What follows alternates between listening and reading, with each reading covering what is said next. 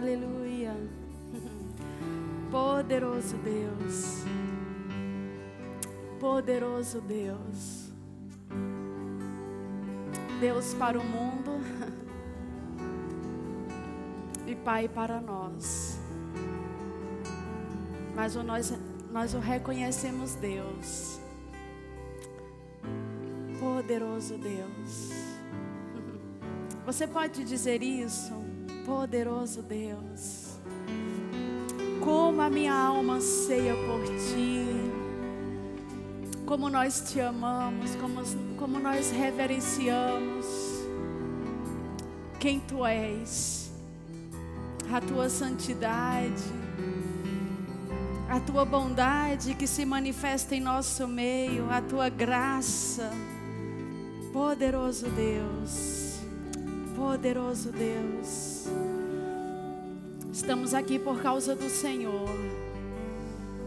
Pai, estamos aqui por causa da tua palavra, porque nós queremos receber de ti nessa manhã, porque temos expectativa em ti, na tua palavra. Nós temos expectativa no Espírito que está em nosso meio, que se move no nosso meio e se move dentro de nós. Nós temos expectativa nas instruções, no teu conselho na sabedoria que será derramada em nosso meio. E nós declaramos que nós temos olhos para ver, ouvidos para ouvir, mas nós também temos um coração, um coração submisso, um coração sensível, um coração que se dá à Sua palavra, que se submete à Sua palavra, um coração capaz de receber e de permitir que a tua palavra produza em nós frutos de arrependimento. Obrigado pelo teu espírito ministrando nessa manhã, pela unção que despedaça todo jugo. Obrigado, Pai, porque a tua palavra ela vai produzir em nós. Ela vai encontrar um lugar em nós nessa manhã e ela vai cumprir o propósito em nome de Jesus. Aleluia, amém, queridos. Muito obrigada. Vocês podem sentar. Aleluia. Vocês estão bem? Aleluia. Graça, paz e o favor de Deus sobre a sua vida, sobre a sua casa, sobre a sua semana, amém? Você tem expectativa nesse Deus que é poderoso, que é capaz de fazer infinitamente mais, além daquilo que você pode pedir, pensar ou imaginar. Sabe, queridos, Ele está aqui para te alcançar nessa manhã, Ele está aqui porque Ele tem algo para estabelecer na sua vida nessa manhã, e se eu fosse você, aumentava aí o nível de sua expectativa, porque a nossa expectativa é no Senhor. A nossa expectativa é na Sua palavra, amém? Então eu fico feliz de você estar aqui nessa manhã para receber de Deus. É uma honra poder ministrar a palavra do Senhor, compartilhar aquilo que Ele tem colocado no meu coração. E eu sou muito agradecida ao pastor Tiago, a Maneco, que tem feito um trabalho maravilhoso com as nossas escolas bíblicas dominicais, com os cultos de celebração.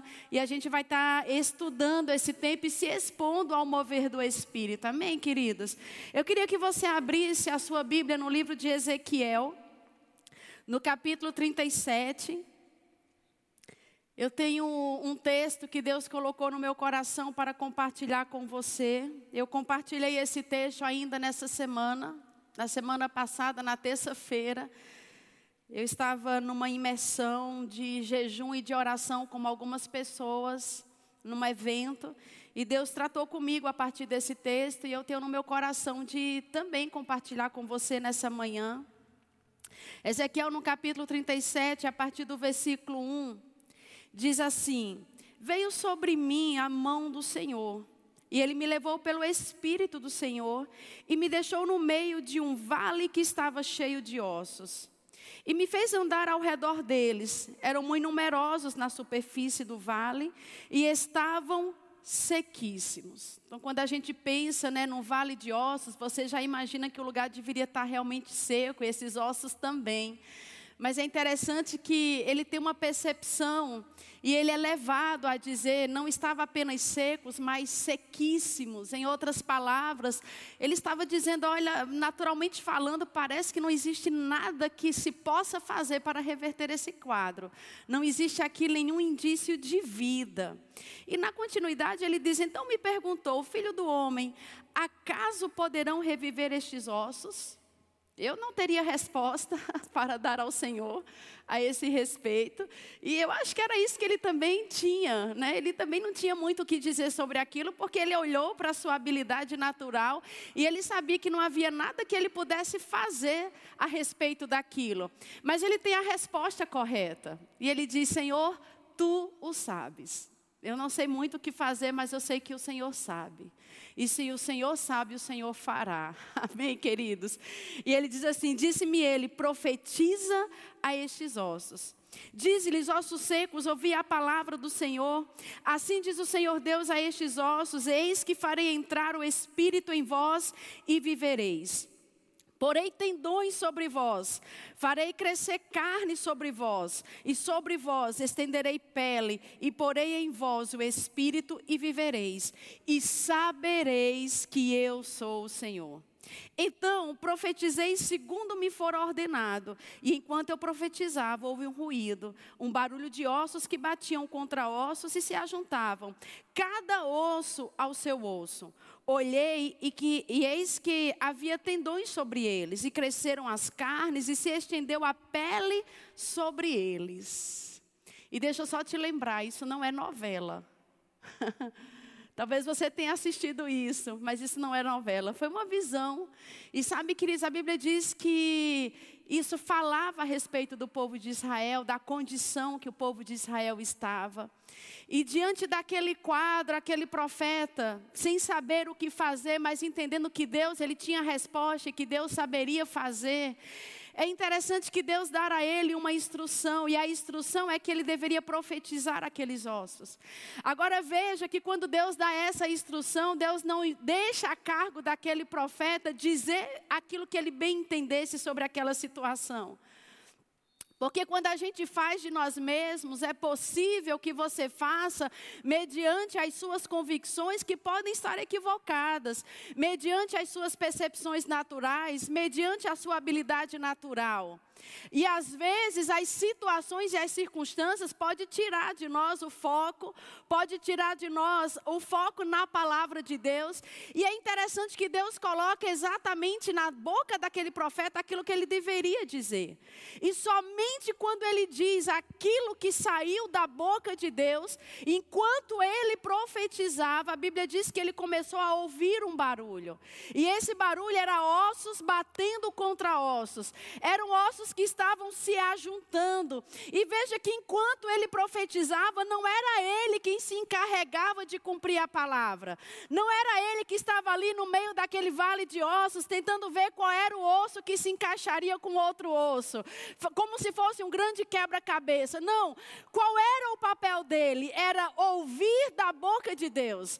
Era tirar a palavra que saía da boca de Deus e colocar na sua própria boca. Então, quando ele profetizava, a própria palavra se encarregava de cumprir aquilo que estava sendo profetizado.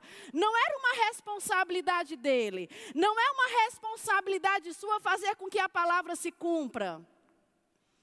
Abraão diz que aquele que faz a promessa, ele é poderoso para cumprir. Eu sei que às vezes as pessoas fazem promessas para o outro cumprir. Talvez você até já tenha sido, né, é alvo disso. Sua mãe fez uma promessa para você cumprir, né? Olha, se ele ficar bem, se ele nascer com saúde, se ele sobreviver, então ele, não.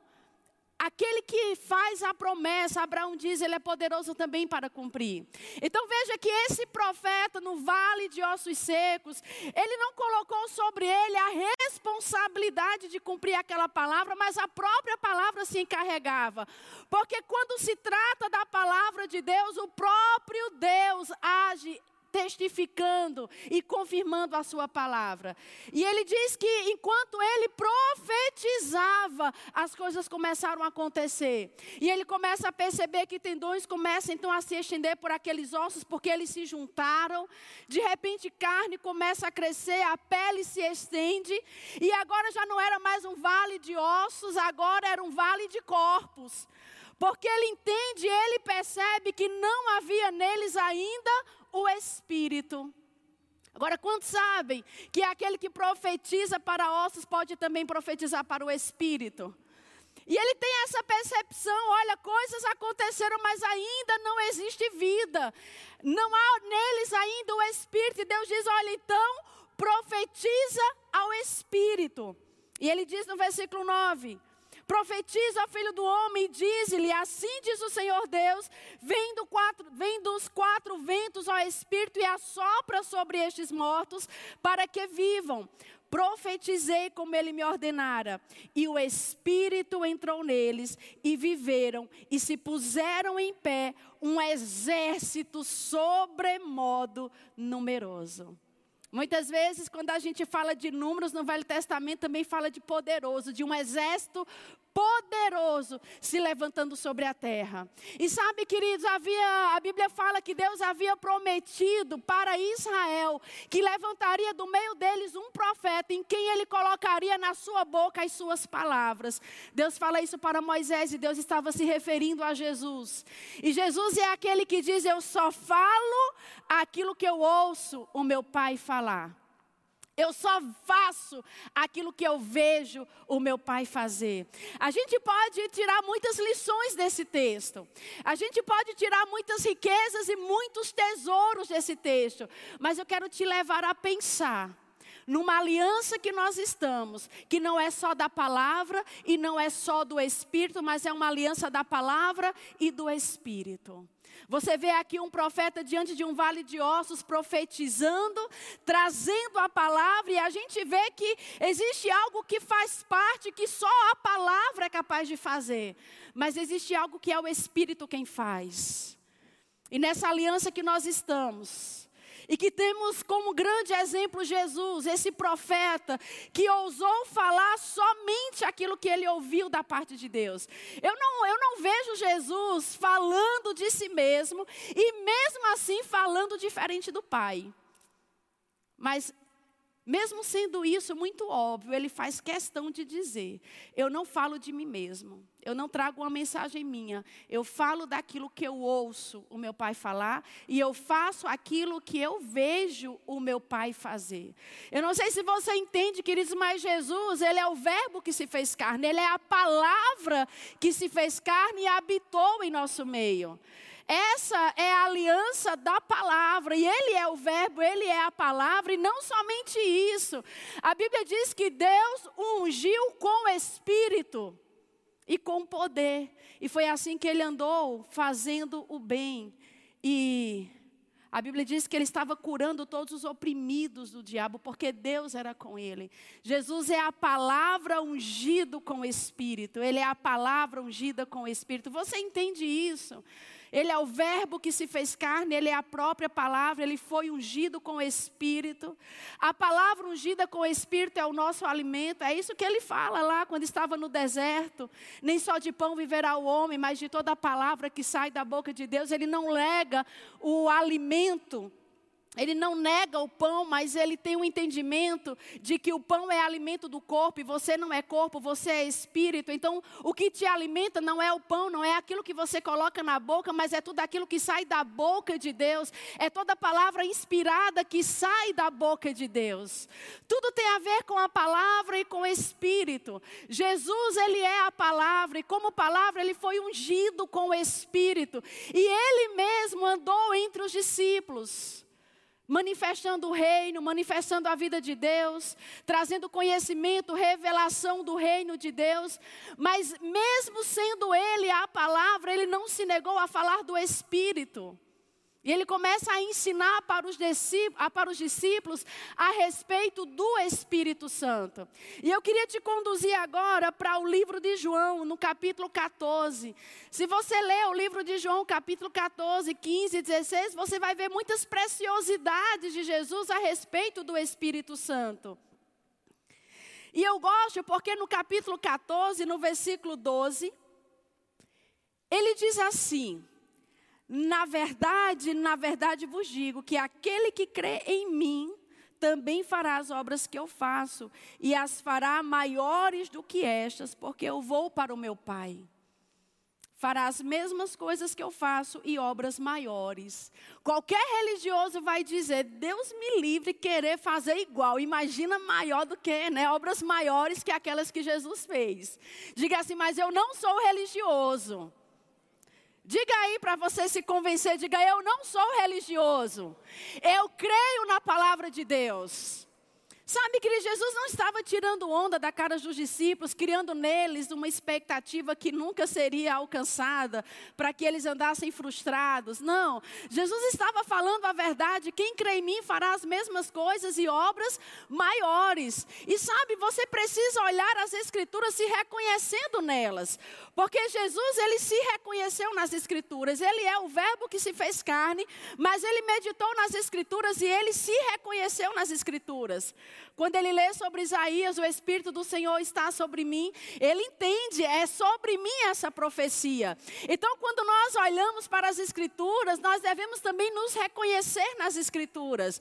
E sabe, é sobre nós que ele está falando. Se você crer nele, você fará as mesmas coisas e coisas maiores que Jesus. Eu não sei você, mas eu não consigo me ver como indivíduo fazendo as mesmas coisas e coisas maiores. E eu não acredito que era nisso que Jesus estava pensando, mas você conectado ao corpo de Cristo. Porque quando você está conectado ao corpo de Cristo, você não é um sozinho, você é um corpo que está espalhado sobre a face da terra. E se você olha o corpo de Cristo espalhado sobre a face da terra, você vai ver que nós estamos fazendo as mesmas coisas e coisas maiores que aquelas que Jesus fez. Como assim, Magliana? Jesus era um. E ele ia de cada lugar por vez. Ele ia a um lugar, depois ele ia a outro lugar. Ele ministrava aqui, ele ensinava ali. Ele era um indo a vários lugares. A igreja, queridos, é um corpo que está espalhado sobre a face da terra. E a igreja está fazendo muito. Não, não só nós estamos hoje aqui reunidos para receber e ser ministrado da palavra, mas você faz a, você tem noção de quantas pessoas nesse exato momento estão tá recebendo da palavra de Deus? Você tem noção de quantas pessoas estão se convertendo, estão sendo curadas nesse exato momento? A, a televisão não vai falar sobre isso. Na televisão você vai ver as trevas se multiplicando, mas eu quero te dizer que a palavra nos garante que a luz do evangelho, o resplendor da glória de Deus está nos quatro lugares dessa nação e dessa terra, porque a igreja de Deus está se movendo, o Espírito de Deus está se movendo através da igreja, e você não é um, nós somos muitos. Aonde quer que haja um crente sobre a face da terra, queridos, ali existe a presença carregada de tudo aquilo que Deus é. E Deus é aquele que está pronto para se manifestar. Deus é aquele que está pronto para se revelar. Deus é aquele que está pronto para manifestar a salvação, cura, provisão a qualquer lugar, em qualquer momento. Basta que um crente se levante. Essa multidão de crentes, ela é tão numerosa, tão numerosa. É a mesma multidão que Deus falou para Abraão: Eu farei de você uma grande nação. Ela vai ser tão numerosa, tão numerosa que ninguém será capaz de contar. Mas quando sabe que o censo conta? No deserto o censo já foi feito. Foi uma instrução que Deus deu. Essa, essa multidão que é tão numerosa, tão numerosa quanto as estrelas do céu, que ninguém é capaz de contar, queridos. Não se trata só de uma descendência natural, mas sobretudo espiritual. Essa descendência ela foi levantada na cruz do Calvário em Cristo Jesus. E até hoje, até hoje, essa promessa se cumpre na vida de Abraão. Porque a cada instante novas pessoas são alcançadas pelo Evangelho, novas pessoas são acrescentadas a essa multidão. Então, aonde quer que exista um crente, aonde quer que um homem nasça de novo, entregue a sua vida a Jesus, ali está a presença de Deus, ali está o Espírito de Deus pronto para se mover. Então, nós estamos fazendo grandes coisas. A luz está resplandecendo, queridos, porque a igreja de Deus não está parada. E sabe, Jesus continuou falando a respeito do Espírito no capítulo 16, no versículo 7. Ele diz assim, do livro de João, capítulo 16, versículo 7. Mas eu vos digo a verdade, convém-vos que eu vá, porque se eu não for, o consolador não virá. Convém-vos que eu vá. Em outras palavras, Jesus estava dizendo: Olha, eu estou indo não é por causa de mim mesmo, eu estou indo não é para o meu benefício, eu estou indo porque vai ser conveniente para você que eu vá. É para a sua vantagem que eu estou indo, é do seu interesse que eu estou indo, é para que você seja útil e produtivo. Eu sei que tirar vantagem, né, dentro de um contexto mundano, isso pega muito mal, isso tem um sentido muito pejorativo. Mas o que Jesus estava dizendo, eu estou indo para mandar o Espírito para que você tire vantagem dele para que você tire, tire dele a ajuda que é necessário, para que você se mova da forma como eu espero que você se mova, para que você ande nas coisas que eu já estabeleci para que você andasse nelas. Então é para o seu proveito, é para a sua vantagem que eu estou indo, porque quando eu for eu vou poder enviar. E Jesus começa aqui a falar sobre o ministério do Espírito Santo. Ele convencerá o mundo do juízo, do pecado, da justiça. E ele vai falando desse ministério, sendo que tem uma hora que ele para e ele diz: Olha, no versículo 12: Tenho ainda muito que vos dizer, mas vós não o podeis suportar agora. Sabe, Jesus agora se vê impedido de compartilhar as coisas que ele gostaria de compartilhar. E ele se vê impedido não por uma limitação que fosse dele, mas por uma limitação que era do homem. Vocês não podem suportar agora. Por quê? Porque tinha palavra, mas ainda não tinha o espírito. Eles não tinham nascido de novo ainda, eles não tinham recebido o Espírito, eles não tinham sido revestidos do Espírito, eles não tinham sido batizados com o Espírito ainda. E a gente começa a perceber, por causa da, da ausência do Espírito dentro deles, eles estavam incapacitados de receber de Deus. E a gente vê na vida dos discípulos, mesmo andando com Jesus, aprendendo de Jesus algumas instabilidades, algumas obras inacabadas você vê Pedro em alguns momentos crendo firmemente em Jesus, no outro momento afundando. Amando Jesus de todo o coração, no outro momento negando Jesus diante de uma mulher, com medo de uma mulher. Você vê Jesus convocando três discípulos para orar com ele. No Getsemane, ele estava pronto para ser entregue. E ele convoca três discípulos para orar juntamente com ele. Quando ele volta, encontra aqueles discípulos dormindo. Aquele momento de Jesus era tão importante, era tão tenso. O livro de Hebreus, os evangelhos, relata esse momento de Jesus e diz: era como gotas de sangue caindo sobre a terra. E Jesus nem pôde contar com a oração deles, porque eles não, não permaneciam ali, eles dormiam a ausência do Espírito falava da incapacidade do homem da inabilidade que ele tinha de se manter nas coisas que ele precisava se manter. Mas quando sabe, queridos, que isso foi resolvido, porque Jesus falou, mas quando o Espírito Santo vier, ele vos ensinará aquilo que eu não estou podendo compartilhar agora, aquilo que eu não estou podendo dividir com vocês agora por causa da inabilidade, da incapacidade de vocês, quando o Espírito vier, ele vai fazer. Porque quando o Espírito vem, a sua capacidade de receber de Deus aumenta, é alargado. A sua capacidade de andar naquilo que Ele preparou para você, deixa de ser numa capacidade natural para ser numa capacidade sobrenatural. Nós temos uma capacidade espiritual, sobrenatural, para andarmos firmemente naquilo que Ele preparou para nós, por causa da obra do Espírito em nós, por causa da palavra e do Espírito. Você entende, queridos? E sabe, o Espírito ele continua se movendo. Quando a gente olha para os discípulos, depois do dia de Pentecostes, o mesmo Pedro, que negou Jesus por medo, de repente ele está diante de uma multidão pregando. Ele nem quis se comprometer com Jesus naquele momento. Você conhece? Eu não conheço. Nunca ouvi. Por medo. E de repente ele está diante de uma multidão. E ele nem tomou a sua vida como preciosa. Ele nem lembrou que de repente ele poderia ser apedrejado por uma multidão. Ele começa a pregar.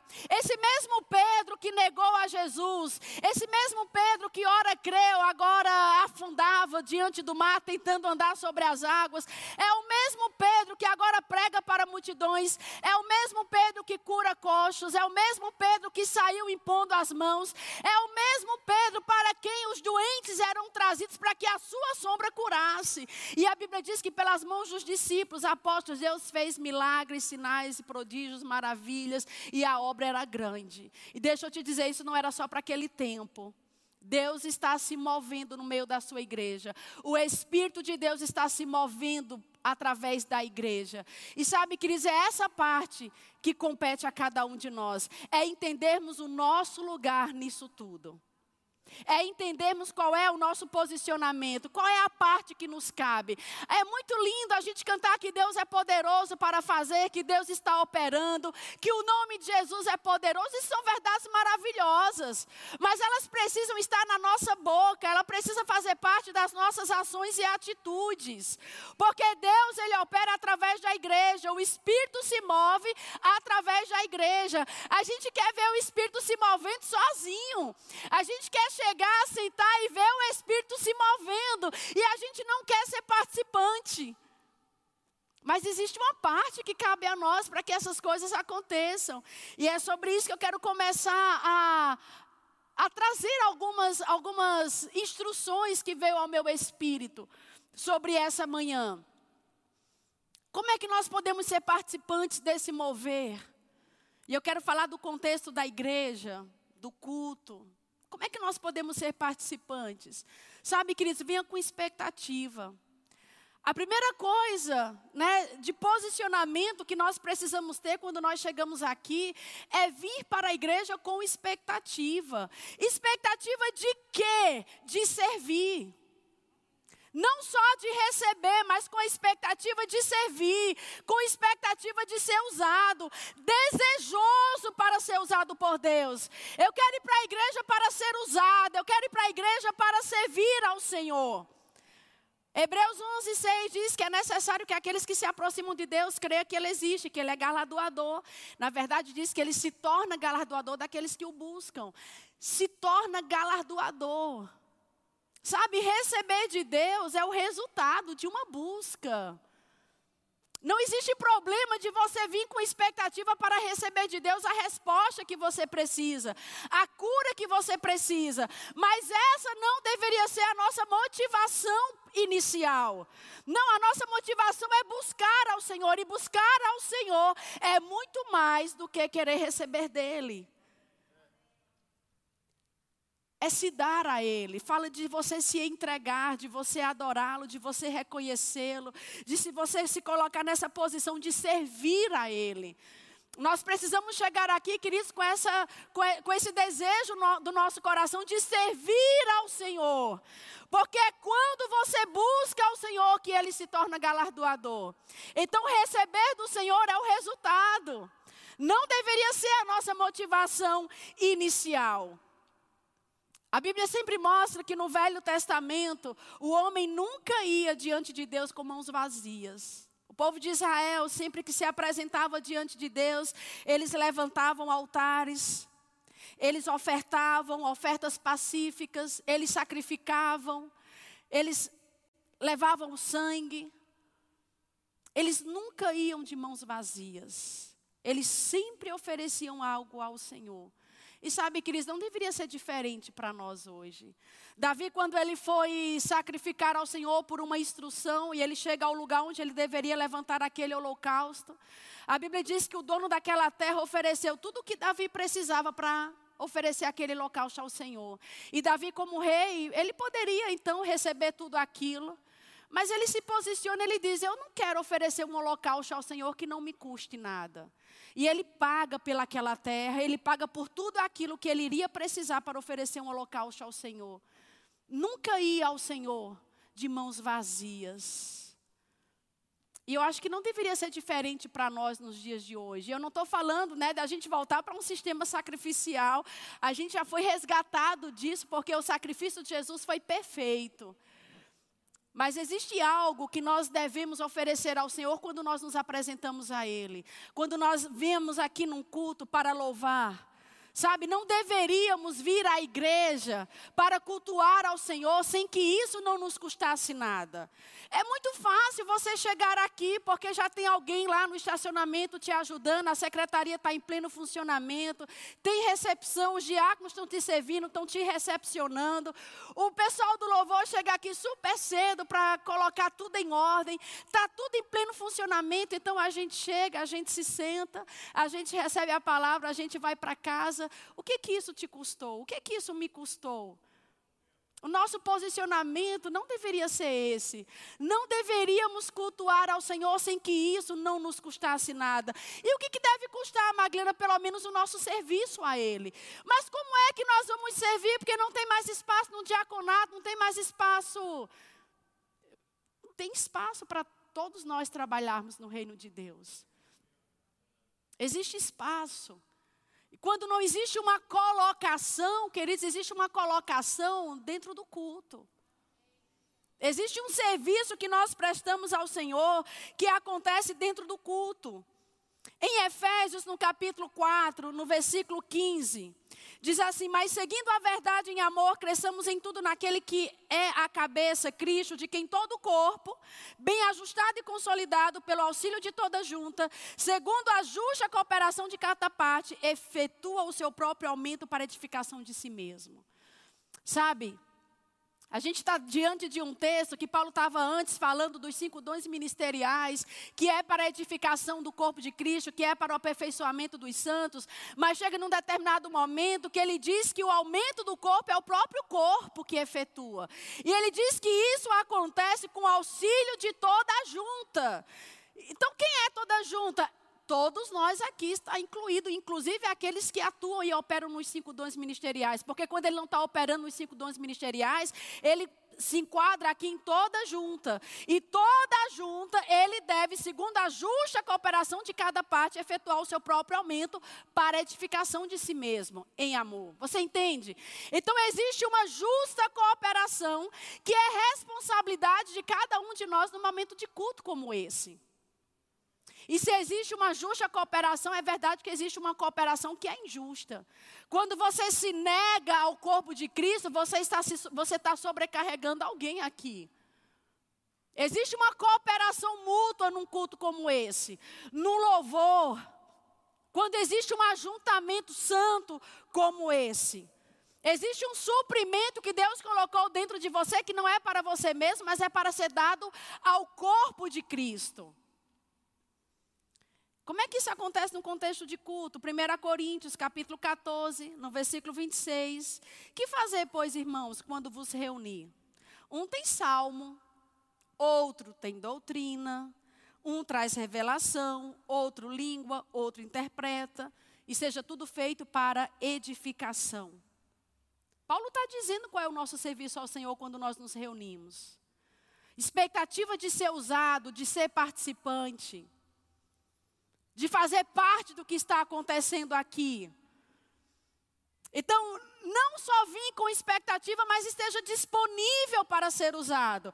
Eu vou para a igreja com expectativa de não só receber, mas de ser usado por Deus. Mas para eu ser usado, eu preciso estar disponível e atento, sensível à voz e às inclinações do Espírito, para que eu não seja um espectador no culto. Então, o meu serviço vai ser ouvir as direções e seguir essas direções do Espírito. Então você pode estar disponível em qualquer lugar e, sobretudo, num culto.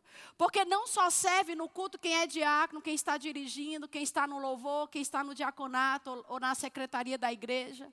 Não, todos nós precisamos estar aqui servindo ao Senhor. Maglena, como é que a gente pode servir? Seja inspirado pelo Espírito.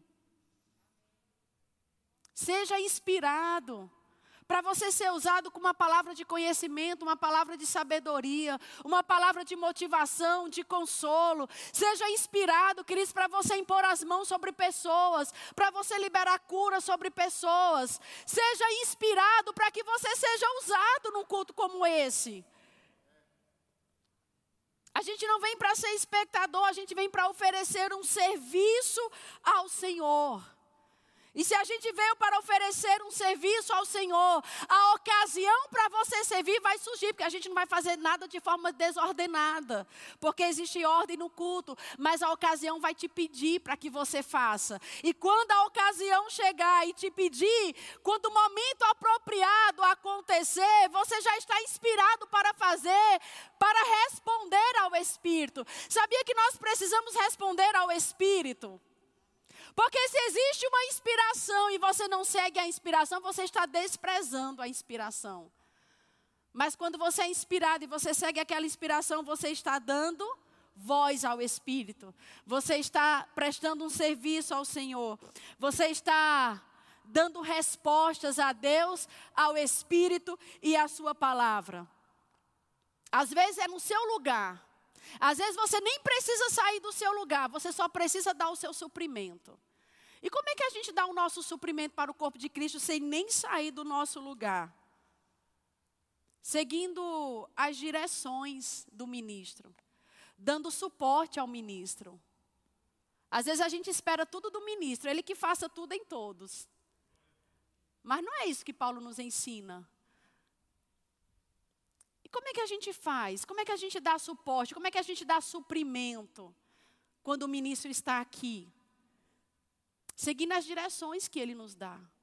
Às vezes o ministro ele dá uma direção específica, e quando ele dá uma direção específica, ele diz para você adorar, adore. Quando ele diz para você orar em outras línguas, comece a orar, que ele seja participante. Responda a essas instruções. Porque se você crê que ele é boca de Deus para a sua vida, sabe, você precisa receber dele como que estivesse recebendo de Deus. Se há uma testificação no seu espírito, se submeta. Às vezes ele nem precisa dar uma, uma direção específica. Às vezes ele está aqui, ele começa a orar. Como é que você dá o seu suprimento? Comece a orar junto com ele. Ele às vezes nem vai pedir, ele faz e você faz juntamente com ele. Então, se ele começa a orar em outras línguas, começa a orar em outras línguas, dê suporte, dê o seu suprimento orando em outras línguas. Se ele começa a cantar ao Senhor, comece a cantar também. Se ele começa a salmodiar, comece a salmodiar também. Você não veio aqui para assistir, você veio aqui para servir ao Senhor. E é assim que todos nós podemos servir ao Senhor num culto. É um culto que nos custe alguma coisa. Que haja um serviço envolvido. Então, se ele começa a pular, se alegra, pula. Se ele começa a chorar, se dê ao Espírito também de oração, de intercessão. Dê o seu suprimento, queridos.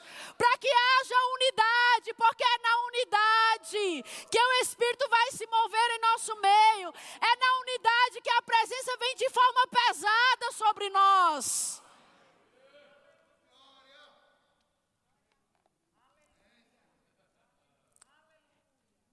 Quando eu cheguei na igreja aqui, efetivamente em 2007, foi o ano que Ila estava voltando ao Brasil. Em 2007. Foi o ano que Sheila estava sendo conectada ao Ministério Verbo da Vida em 2007. E houve uma conexão, Deus me conectou a Sheila, a Ila. E eu não entendia muitas coisas daquilo que estava acontecendo. Eu vinha, eu vinha de uma igreja tradicional. Uma igreja tradicional que crê no Espírito, mas não crê no mover nos dons da forma como nós cremos. E andar com Ila era uma coisa muito estranha para mim. E ela dizia: Deus está falando para você ir comigo naquela conferência de oração que vai acontecer. Eu me submetia porque eu reconhecia nela uma mulher de Deus, ungida. Eu reconhecia na vida dela a voz profética e eu me submetia. E eu fui, com, eu viajei com ela por muitos lugares. Eu era nova na igreja, nova, né, na, na compreensão e na revelação da palavra de Deus. E todas as coisas que eu via, queridos, para mim era muito estranho. Até mesmo estando aqui na igreja, para mim muitas coisas soavam estranhas. Mas a palavra que eu estava recebendo era tão poderosa que nada que fosse estranho ia me tirar. E às vezes eu trazia pessoas para cá e eu falava: Meu Deus do céu, pelo amor de Deus, segura esse povo na cadeira. Que ninguém corra hoje, que ninguém caia, porque se correr, se cair, pronto, essa pessoa vai se fechar para a palavra. Que isso é muito estranho.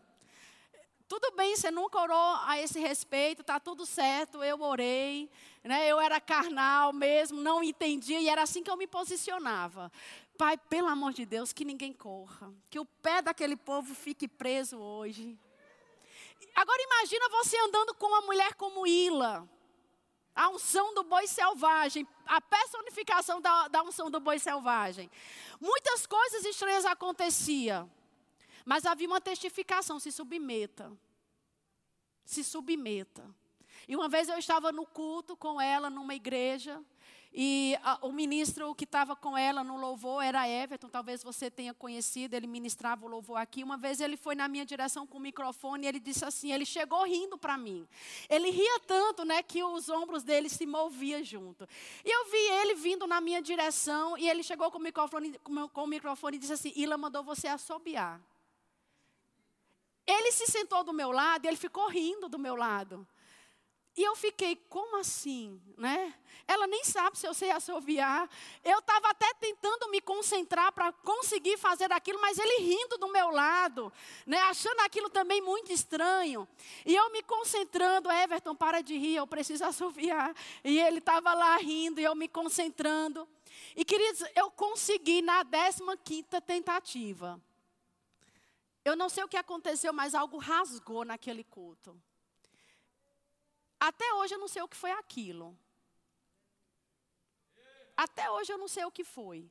Outras vezes eu, vi, eu me vi em conferências com ele, ela mandando as pessoas marcharem e a gente estava marchando dentro da igreja. Eu já fui em igrejas com ele que ela mandou toda a igreja procurar um lugar na parede, empurrar a parede e orar ali. Algumas coisas eu entendi, outras coisas eu nunca entendi. Igrejas que eu vi Ila mandando as pessoas orarem, empurrarem as paredes, coisas estranhas assim. Com pouco tempo você começou, eu comecei a ver aquela igreja crescendo, se alargando. Ela fez uma conferência profética na igreja de Pastor Humberto, quando era uma igreja bem pequena, sem muita expressão. Mas não demorou muito para aquela igreja começar a crescer e ser um referencial como ela é hoje. Mas as paredes foram empurradas naquele lugar num evento de oração, num evento profético, no mover do Espírito. Coisas eu passei a entender, coisas até hoje eu nunca entendi o que foi aquele assobio, mas eu me submeti. Porque você não precisa entender tudo que acontece no culto para se submeter. Deus falou para mim: não precisa você entender, só se submeta. Então, quando ela cantava, eu cantava. Quando ela orava, eu orava. Quando ela dizia para pular, eu pulava. Eu seguia o mover que estava acontecendo no culto. Então, se ela orava em outras línguas, eu não queria saber por que, a gente estava orando. Eu estava ali orando.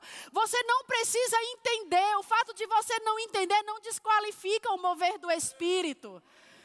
Nós não somos, eu aprendi isso. Você não é um analista e comentarista de culto, você é participante. Então você não tem que entender o que está acontecendo, porque você não vai ter que comentar e nem analisar nada. Você só participa do mover, porque a obra do Espírito não é uma obra pequena, é uma obra grande e precisa da justa cooperação de cada parte. E se abra para o novo, queridos para as coisas estranhas. Se abra para o novo. Eu quero citar aqui só uma, uma, um momento da vida de Moisés. Um dia o povo estava chorando porque não tinha água, murmurando, reclamando. Deus falou: Olha, fira a rocha. Ele foi e feriu a rocha. Sabe o que, que aconteceu? A rocha deu água, o povo bebeu, o povo foi saciado. No outro momento, em outro lugar, faltou água, o povo estava murmurando, chorando, reclamando de Moisés. Deus deu uma instrução para ele: fale a rocha. Aí Moisés, falar a rocha? Porventura farei eu essa, farei com que eu, né, com que essa rocha dê água para o povo? Moisés estava tão acostumado com o bordão, porque foi com o bordão que ele foi diante de Faraó e o bordão se transformou em serpentes. Depois ele usa o bordão e o juízo vem sobre o Egito, dez pragas. Ele usa o bordão, o mar se abre. Aí ele começou a ficar acostumado, né? Eu acho que foi. E a gente vai se acostumando com as experiências do passado e a gente se firma nessas experiências e não quer mais sair delas. Mas Deus, ele se move de forma diferente, o Espírito se move de forma diferente. E Deus falou: agora você deixa aí o bordão, né? Você não vai só ferir, você vai falar a rocha. Você pode até levar o bordão, mas agora você fala. O que, que Moisés faz? Porventura posso eu fazer com que essa rocha dê água? E aí ele se apoia no bordão, ele se apoia numa experiência do passado e ele fere novamente aquela rocha saiu água, o povo foi saciado, porque Deus não vai deixar o povo morrer. O socorro vai vir de qualquer jeito para o povo. Mas Deus falou para Moisés: porque você não creu em mim, você não levará esse povo para a terra prometida e você vai ser recolhido. O Deus que usa o bordão é o Deus que usa a palavra profética. É o Deus que usa formas diferentes. O que, que nós precisamos fazer se abrir para o novo? Você pode ficar de pé, queridos, e se abrir para o novo, para as formas de Deus. Não se apoiando nas experiências do passado, mas no novo que Deus tem para nós, para um novo tempo, novas formas e novos meios. Então a gente se abre para o novo de Deus. A gente se abre para sermos usados. E nós nos comprometemos a prestar ao Senhor um culto que nos custe o nosso serviço a Ele, que envolva a nossa vida, a nossa entrega a Ele. Estamos aqui para servir a Ele, para cooperar com Ele, e Ele se torna galardoador daqueles que o buscam. Eu não quero oferecer um culto que não me custe nada. Eu quero oferecer o meu serviço a, a, a Deus todas as vezes que eu colocar os meus pés aqui. Eu quero ser inspirada por Deus, eu quero ser usada. Quando a oportunidade, quando a ocasião pedir, eu quero ser a primeira a me mover com a inspiração do Espírito. Eu quero me dar a essa inspiração. Eu quero me abrir para o novo, eu não quero entender. Eu estou abrindo mão da minha mentalidade do meu pensamento, porque nem sempre o agir de Deus vai caber na nossa forma de pensar. Eu não quero dar passos como Moisés e não entrar na terra prometida. E não ter a promessa.